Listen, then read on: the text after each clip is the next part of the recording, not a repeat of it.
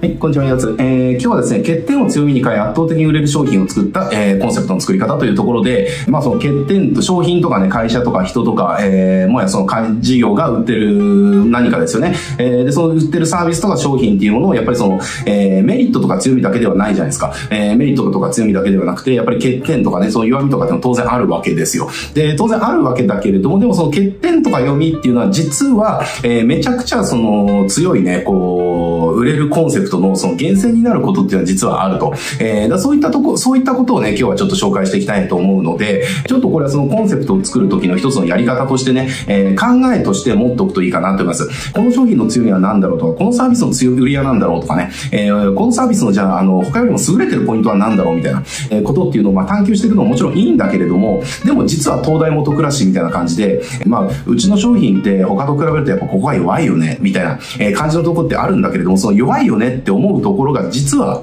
すげえ売りになるポイントがね、になるっていうことが、まあ、往々にしてあるので、えー、まあ、その考えちょっと持っていくと、その、じゃあ商品とかね、サービスのコンセプトを考えるときの一つのその引き出しとして、えー、すごい役立つんでね、今日はそれの話をしたいなと思います。ぜひね、覚えておいてほしいなと思いますね、このやり方は。結論から言っちゃうと、その、まあ、弱みをその強みに変えるみたいな、えー、ウィークポイントをストロングポイントに変えるみたいな話なんだけれども、えー、例えば、えー、これのすごいわかりやすいのが、えー、中古商品ですね。え、中古商品。これちょっとね、えっ、と、すごいうまいなって思ったのが、ヴィンテージマンションっていうね、え、要はやり方ですね。え、ヴィンテージマンションって、要は中古マンションなんですよ。えー、中古マンション。えー、例えば新築で5000万円でマンション買いましたと。え、で、そしたらその、ね、そういったマンションとか家とかって、その買った瞬間に価値が落ちるから、えー、要は、買った時の価格よりも高くその売れるなんてことはないわけですよね。えー、ないんだけれども、でも、えー、それを中古っていう風なコンセプトで作ると確かにそうなっちゃうんですよ。えー、もうお風呂お下がりみたいな感じじゃないですか。えー、お風呂お下がりっていうのをその新品よりも高く買うなんてことはないですよね。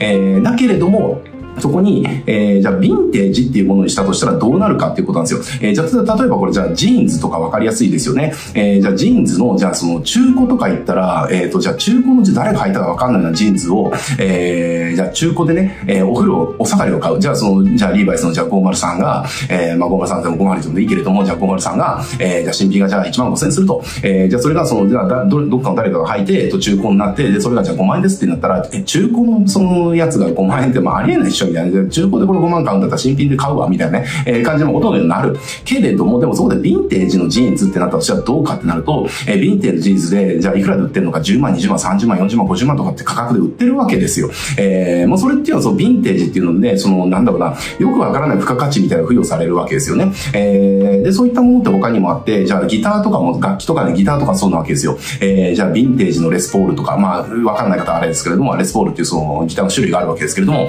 えー、まあ、例えばその、えー、じゃあレスポールってその新、ギブソンのレスポールって新品で買ったら、まあ20万とか30万ぐらいですけれども、えー、まあそれをね、じゃあ中古っていう、その中古楽器屋さんに並んじゃうと、その中古のレス、ギブソンのレスポールじゃあ18万円ですとかっていうふうになるんだけれども、でもこれが、えー、ヴィンテージレスポールっていうふうになると、えー、価格が一気に50万とか100万とか、下手でね、70万とか80万とかっていうふうに、えー、新品の時のその3倍とか5倍とかって価格になっちゃうわけですよね。えー、だからそれの、それの要はやり方っていうのを、えー、持ってきた、えー、マンションのやり方ですね。えー、中古マンションとして売るんじゃなくて、ヴィンテージマンションとして売っていく。えー、だからこれもちろんヴィンテージっていう名前を付けるから、結構古くないといけないわけですよね。えー、だから3年前のその、じゃあマンションを、その、じゃあ、なんだ、ヴィンテージって言っても、なんかヴィンテージ感ないですが、やっぱヴィンテージってなった時に、えー、すごいやっぱりその年季が入ってるものっていうね、えー、まあそういうふうなこうイメージを持つ。えー、だから例えばそのヴィンテージレスポール、ヴィンテージのギターとかっていうのも、えー、例えば1959年製のヴィンテージレスポールとかね、えー、要はそういうふうな結構昔のやつなわけですよ。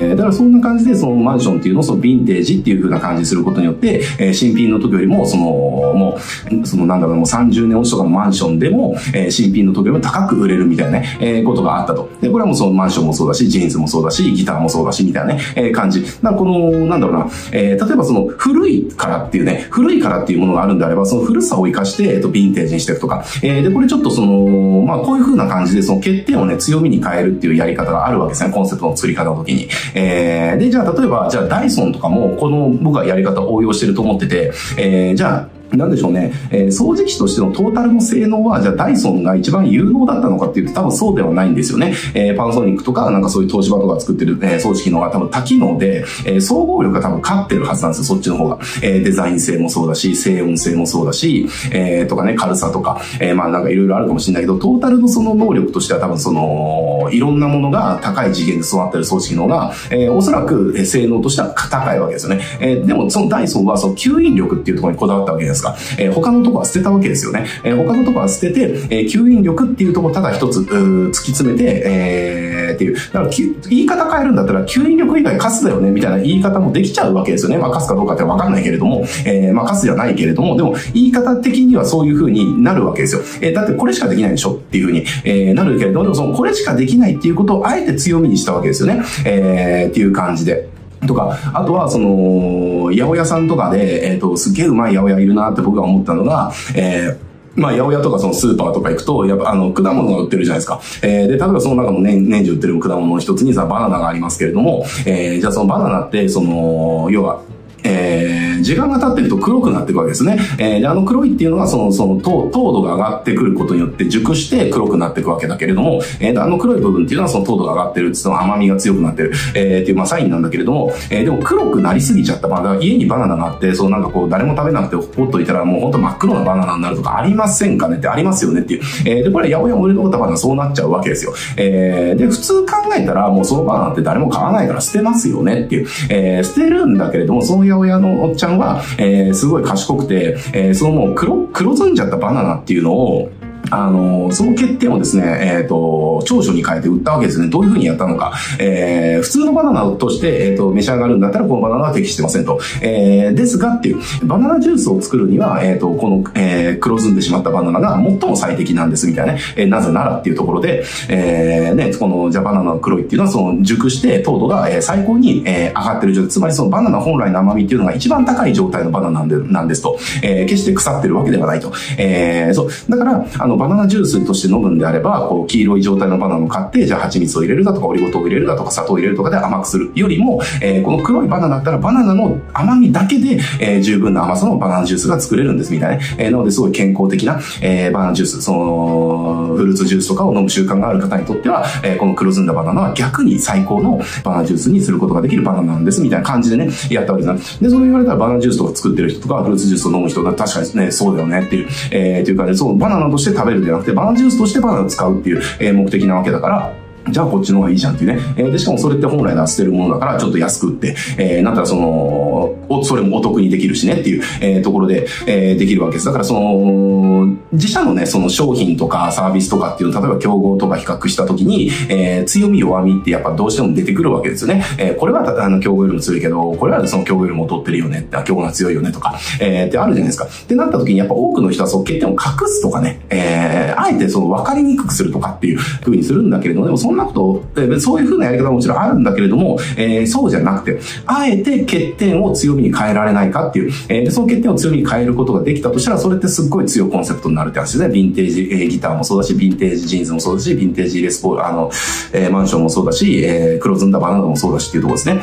えー、まあこれはちょっとその古くなっちゃったものっていうね、えー、感じの観点のやつですけども、そのダイソンとかであれば、その機能が劣るっていうね、えー、多機能ではないっていう単機能だっていう、えー、ところの、えー、欠点っていうのをあえて単機能だからこそ、だからこそこの機能に関しては最強の掃除機なんです、最高の掃除機なんですっていうね。えー、ってなったら、えー、掃除機に吸引力、要は、まあ、あの、別にデザインとかなんかそういうの静音とか別にどうでもいいから、とにかく吸える掃除機が欲しいんだみたいなね。えー、例えばじゃあ、ね、ペット飼ってる家でカーペットにその毛が絡まんとで従来の掃除機だと、やっぱりそう吸い切れないと。ね、だから掃除機だけ吸えたらいいなみたいな人が、えー、吸引力すごいんだったら、これも吸えるかなみたいな、えー、感じで吸ってみたら、いや、吸えるじゃん、もうこれでいいじゃんみたいな、ね、感じになったりとか、えー、っていう風な感じで、その欠点とかその、ウィークポイントとかっていうのは、実はその、ストロングポイントとか、その長所、えー、最大の売りになるね、えー、もしかしたら厳選っていうことも結構あったりするので、えー、この欠点とかその、欠点、自分、えー、と商品とかサービスの欠点に悩んでるんだったら、あの、それを欠点として捉えるんじゃなくて、この欠点っていうのは、あの、この欠点があるからこそ、